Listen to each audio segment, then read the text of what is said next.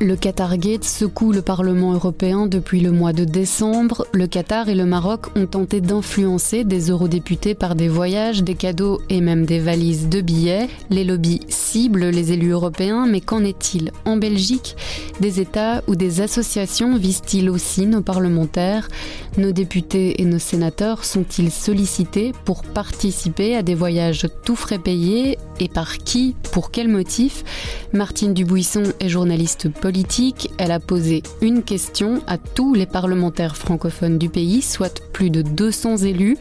Depuis le début de cette législature, ont-ils effectué des voyages à l'étranger, au moins en partie payés par des tiers Elle nous raconte son enquête et ses coulisses. Je m'appelle Sandrine Puissant et vous écoutez Le Grand Angle du Soir.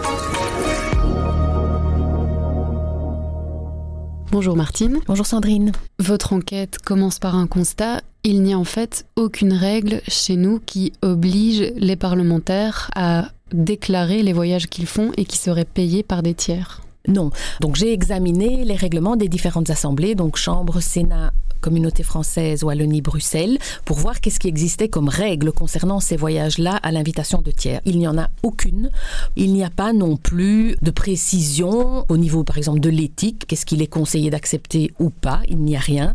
Il y a juste une petite phrase dans le règlement de certaines assemblées disant que les parlementaires ne peuvent accepter aucun avantage en nature ou financier autre qu'un cadeau de nature symbolique, sans que ce cadeau de nature symbolique ne soit jamais défini. Vraiment, il n'y a rien, mais l'actualité aidant, plusieurs parlements sont en train de réfléchir à prendre des règles tout simplement ou à prendre des règles plus sévères, euh, par exemple au Parlement euh, wallon, c'est en cours. Par ailleurs, il existe aussi des voyages, disons, classiques, des missions parlementaires classiques validées et financées par les différentes assemblées, et pour ces voyages-là, par contre, il existe quelques règles. Alors il n'y a aucune obligation de déclarer ces voyages, il n'y a donc pas de registre. Comment vous avez fait pour rassembler toutes ces informations? Ben, Il fallait bien aller chercher l'information là où elle se trouvait. Il y a 214 parlementaires euh, francophones, enfin c'est 213 plus un germanophone du groupe euh, MR au Sénat. Eh bien, il a fallu se tourner vers eux. Pour essayer de me faciliter un petit peu la tâche, je me suis d'abord tournée vers les groupes parlementaires des différentes assemblées. Donc, chaque parti dans les différentes assemblées a un groupe parlementaire avec un secrétariat, des collaborateurs. Et donc, j'ai contacté des groupes en disant, tiens, est-ce que vous pouvez rassembler, demander aux députés ben, quel voyage ils ont fait toujours à l'invitation de tiers. Si vous pouvez me rassembler ça pour votre groupe. Donc, dans un premier temps, euh, j'ai eu un accueil tout à fait euh, correct en me disant, ben oui, on va, on va faire ça. Et puis, quelques jours plus tard, ben, j'ai reçu un coup de fil euh, venant du QG du PS où on m'a dit qu'il n'y avait pas d'obligation pour les députés de déclarer ces voyages-là, effectivement. Donc, pas de cadastre déjà fait de ces voyages et donc qu'ils n'avaient pas l'intention de m'aider dans la collecte de ces informations. On m'a dit, ben voilà, on va pas faire le travail à votre place.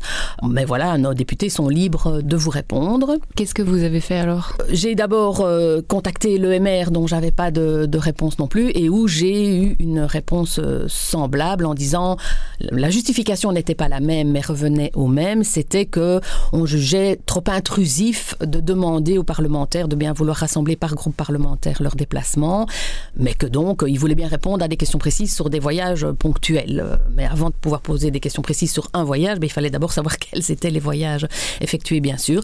Et donc, il ne m'est resté qu'une solution, contacter un à un chaque parlementaire du PS et chaque parlementaire du MR. Ça en fait quand même 109 à contacter individuellement, à recontacter le cas échéant quand ils ne répondent pas dans les jours qui suivent, disons, puisqu'il fallait rassembler euh, tout ça. Quelle a été la réaction des autres partis?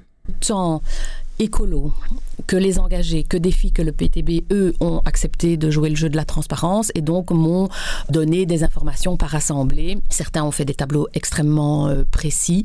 Du côté d'Écolo, par exemple, Écolo qui a d'ailleurs refusé la demande qui venait du PS et du MR de ne pas répondre collectivement. Parce que le PS et le MR ont demandé aux autres partis de ne pas jouer le jeu, en fait. Ils auraient bien voulu, en tout cas, qu'Écolo, qui fait partie des mêmes majorités qu'eux, ne répondent pas euh, de façon collective, ne mettent pas dans la collecte groupée des informations.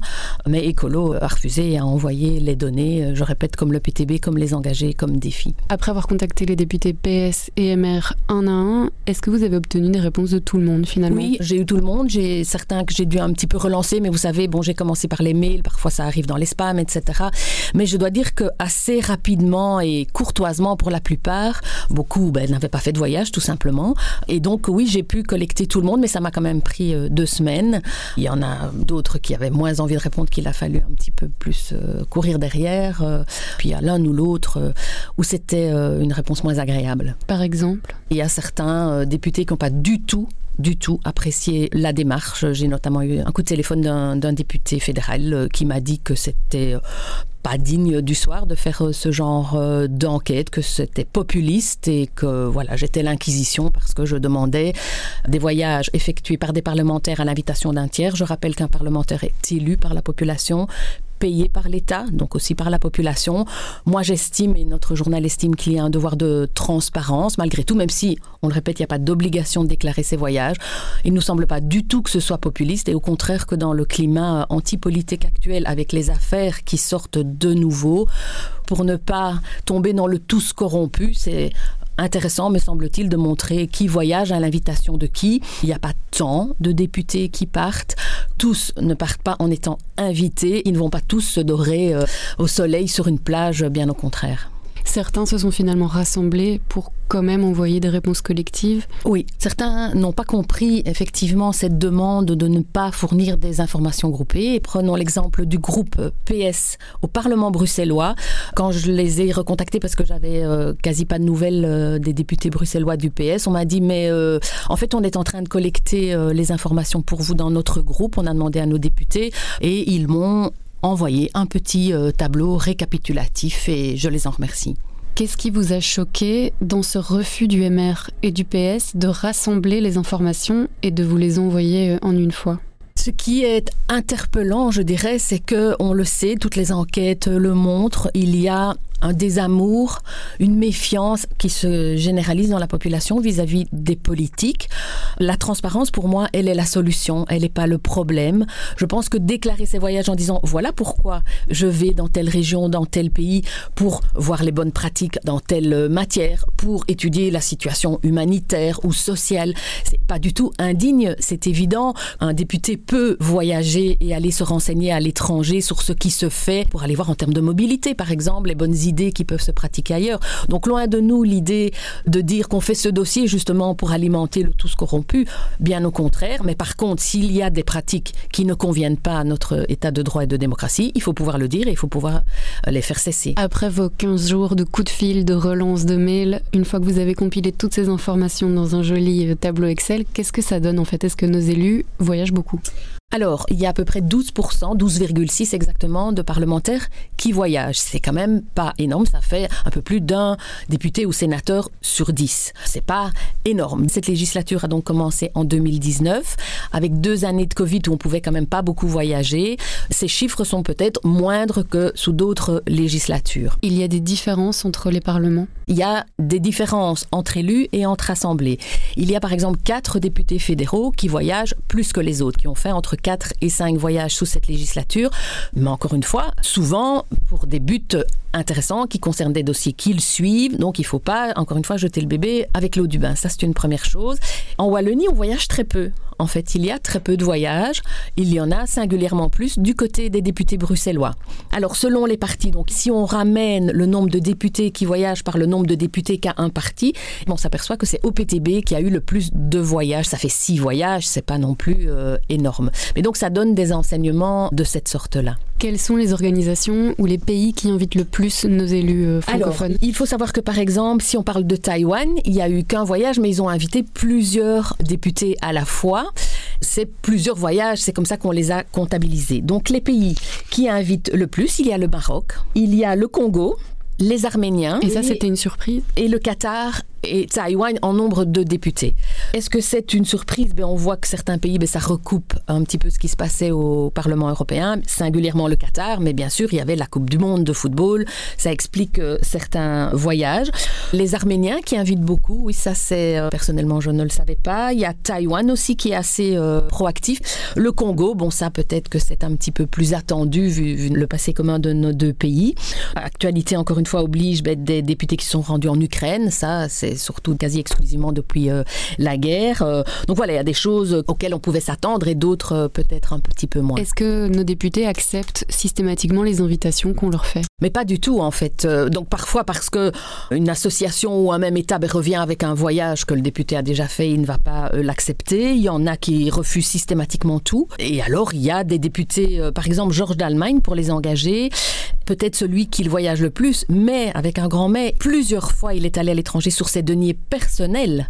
Il va justement en Ukraine ou il va en Irak ou dans le nord de la Syrie. C'est pas vraiment des camps de vacances, hein, c'est pas le club Med, parce qu'il suit très très fort ces questions-là. C'est un ancien médecin sans frontières, donc voilà, il s'intéresse à ces questions et il y va sur ses deniers personnels. Donc c'est pour ça qu'encore une fois notre dossier permet de montrer que c'est pas tous corrompus, tous pourris. Et lui, effectivement, il en refuse euh, pas mal. Tout n'est pas accepté, loin de là. Vous pensez que les élus ont été exhaustifs, complets avec vous ah, Encore une fois, ce dossier il est fait sur la base de demandes que je leur ai faites et auxquelles ils m'ont répondu. Donc c'est leur déclaration que l'un ait oublié un voyage ou pas voulu en déclarer un, ça je, je, ne sais pas. Honnêtement, je trouve que beaucoup ont fait un vrai effort parce que certains m'ont par exemple écrit voilà tel voyage je l'ai fait sous mes deniers propres, mais le dernier soir j'ai été invité au restaurant, euh, voilà chapeau quoi. Ils n'étaient pas obligés de préciser ça parce que oui on peut se faire inviter au restaurant par quelqu'un quand on voyage. C'est agréable aussi de voir que la plupart vraiment euh, ont joué le jeu, même si j'en ai senti certains un petit peu euh, agacés ou mal à l'aise avec la démarche. Quelle est votre impression au moment de boucler cette enquête? Je pense que c'est bien d'avoir pu objectiver tout ça. Il y a peu, proportionnellement, 12%, c'est pas énorme de, députés qui voyagent, très très peu au Parlement wallon, je l'ai dit. Ça permet de relativiser, disons. Ce qui m'a surpris quand même en tant que journaliste politique depuis quelque temps, c'est cette réticence de certains à répondre. Je me dis que pour la démocratie, c'est pas bon parce que ça donne l'impression qu'on a des choses à cacher c'est pas nécessairement le cas. On peut pas dire qu'au niveau des chiffres, ce soit particulièrement euh, scandaleux. Ce, qui m'a le plus marqué, c'est, je vous dis, ces gens qui téléphonent en disant voilà, vous faites l'inquisition, qu'on faisait la police, euh, alors que je rappelle que ce sont des gens qui sont élus et payés euh, par la population. Donc je pense qu'une transparence est nécessaire aussi pour pouvoir, s'il y a des voyages qui ne se justifient pas, eh bien qu'on prenne enfin ces règles pour cadrer. Parce qu'aujourd'hui, un élu, il fait comment pour savoir si c'est bien ou pas bien d'accepter tel ou tel voyage. Il doit juste s'en référer à sa déontologie personnelle, à son éthique personnelle. Peut-être que s'il y avait des règles plus claires, ben, ce serait plus facile pour eux aussi. J'ai grâce à ce dossier, eu des discussions avec plusieurs parlementaires qui m'ont répondu en disant je comprends votre démarche, mais faites attention justement à ne pas dire tous pourrus, tous corrompus. Vous savez, nous, il y a des choses qu'on n'ose même plus accepter parce qu'on a peur après de ce qu'on va dire. Et ces discussions-là étaient très intéressantes. C'est bien d'entendre aussi la situation délicate dans laquelle ils se sentent parfois en se disant finalement on n'osera plus rien faire, peut-être plus voyager parce qu'ils ont peur de la sanction, euh, soit médiatique, soit de la population. Je tiens très fort à dire que oui, oui, les députés ont le droit de voyager, singulièrement ceux qui veulent aller voir des bonnes pratiques à l'étranger ou qui s'occupent de relations ou de questions européennes ou internationales, bien sûr. Et oui, ils peuvent être invités par des tiers et garder malgré tout leur libre arbitre et leur euh, liberté de, de penser, évidemment. Et non, tout le monde ne revient pas avec des valises de, de billets de voyage. Donc euh, voilà. Et ne croyons pas que tous partent en vacances grâce à des invitations de tiers. Mais s'il y a des pratiques qui ne sont pas acceptables, il faut aussi y mettre fin.